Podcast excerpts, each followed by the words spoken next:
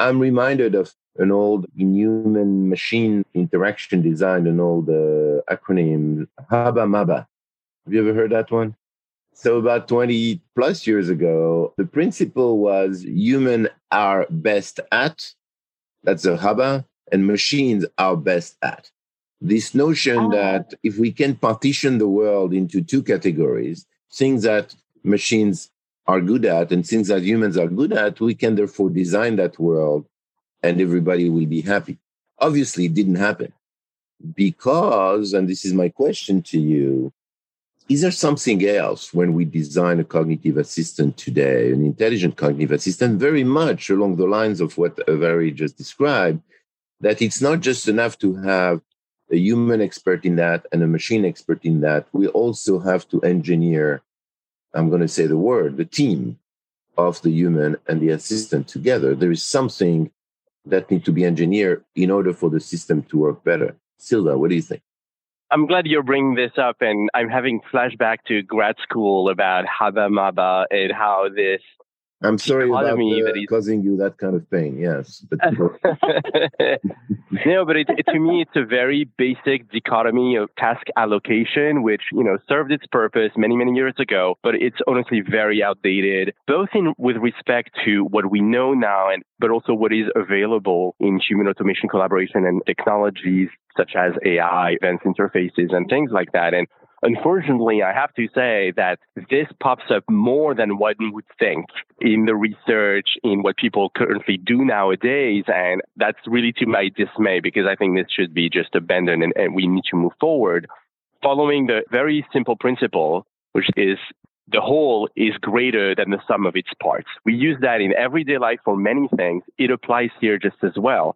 And from my perspective, moving beyond HABA-MABA is looking at transitioning from task allocation to role and potentially responsibilities allocation. So a higher level of abstraction in terms of the work being performed. What we are working on and what the field in general is moving towards is this dynamic meshing of who does what when based on the context and the needs that the human has. And when I say who here, it can be one human, multiple humans. It can be one agent, multiple agents. And by agent, that can be algorithms, automated things, automated components in a larger system. It can be robots, things like that.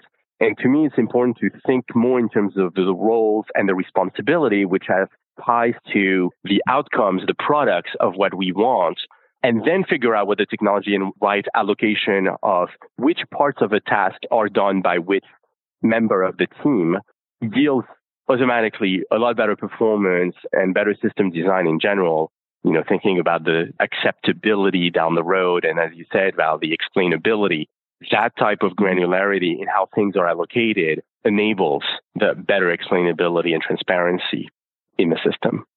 That's good, Dylan. Thank you. I think probably in the mind of many members of our audience, those of us old enough to remember that, people are thinking, as you're talking about trust and you're talking about reliability, and they remember that little cartoon character in Microsoft that was on your screen that looked like a paperclip. And that was perhaps an early naive attempt of what an intelligent assistant in terms of organizing your actions on the screen was supposed to do. And I'm thinking about the key word that you pronounced, Valerie, the notion of trust.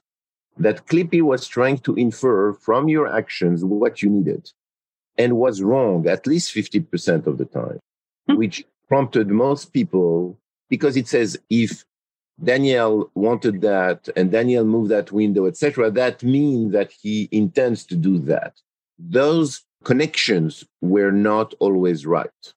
In fact, they were wrong most of the time, and that became very annoying. It's like that over-eager assistant that wants to help but cannot help you at all. And people rejected it as a whole. I'm sure it had some good feature.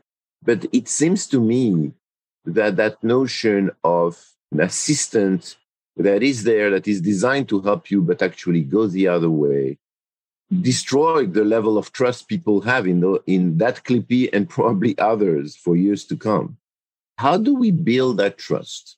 How do we build the trust into those systems they need to reach a certain level of reliability that perhaps is beyond the reach of current technology or not. So we want to tackle that notion of building trust between for technology. So I'd just like to make a comment about the problem of the Clippy, right? And giving, basically false alerts. And from an operator perspective, if you receive too many of those alerts, they do become, annoying at Chicken Little or The Boy Who Cried Wolf. But the real danger here is then you get desensitization. And so, instead of heeding the warning and getting out and doing your checklist, if the adversary is scrambling their aircraft, maybe you do nothing because you're like, oh, that's happened, 50 times and it's never been accurate. My assistant is wrong here. So that's one issue. Another issue is that the alerts can become a crutch. And so it can decrease this idea of critical thinking where you don't look beyond the obvious. And that was, if you think of in some part Pearl Harbor or 9/11, we had some of that going on. And so the cognitive assistant, it's super important that you do build that trust. And I think ideally for me, if I was going to have a cognitive assistant, I would want to be able to test it. And ideally the assistant would co-evolve with me. And so I would want to be able to test it as we evolve. So you don't want to have to go back through the testing cycle, and has to be something where I'm able to generate the task myself and execute it on the cognitive assistant to see how they perform. That would be my ideal world. Thank you, Valerie. Sylvain, you want to chime in on that? And especially, let me add a level of complexity to my own question based upon what Valerie just said. That notion of co-evolution, that notion of a cognitive assistant that continues to learn after the designers have been done with it for perhaps months or years, by observing what you do, inferring, making conclusions, making inferences, and acting accordingly. It means that you have in front of you a piece of technology that will behave tomorrow differently than the way it behaved yesterday because it learned something in the past 48 hours about you and your habits. How do you trust such a thing? How do you build that trust? Valerie suggests the ability to continually test and continually understand really the direction of that co-evolution. Any other ideas along those lines before we take a break?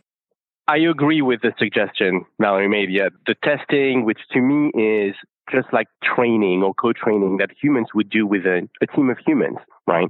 You are in certain situations, you rehearse things, you work scenarios, you explore, you see how your teammates react, you kind of course correct as needed.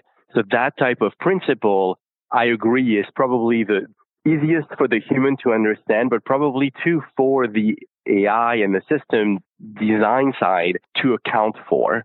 And creating those opportunities is certainly a great method from an engineering perspective to build trust and enabling the trust to grow and the relationship to grow and get better over time.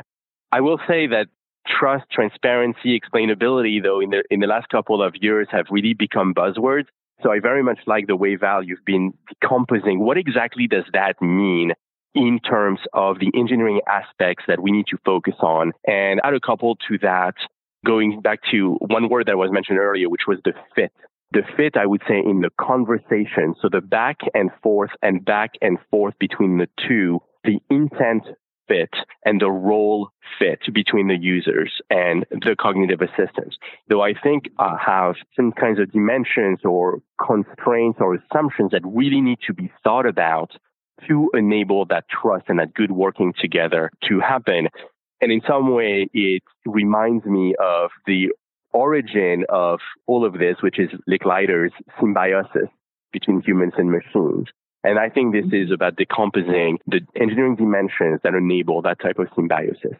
To address your question about methods to co-learn and co-evolve, apart from training, I would say it's about providing the points of leverage within the system itself so that every operational use creates some form of learning for the human and the system.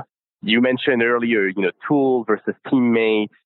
To me, this is where it's going beyond that debate of tool versus teammate. There needs to be key learning happening at every type of interaction that is happening.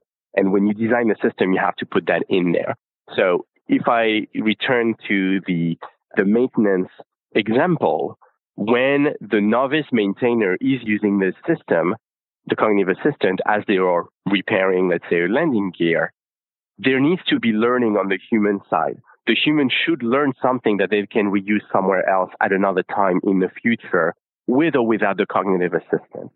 But in reverse, the cognitive assistant should also understand what the human is doing and why they're doing it, because it might modify the way the AI is actually modeling the environment, the task, the system over which the human interacts. The human might be very creative and find another way to replace that little valve number 3 over there, which is not in the original guidance that the cognitive assistant may have learned from, or may not have been something any of the previous human experts have demonstrated. So the cognitive assistant would have never seen that before. And that new person who has this new way of doing things is injecting new data that can be helpful to the AI model to increase performance over time. So all of that needs to be designed for and engineered when the system, gets created. So that evolution benefits from operational use as well.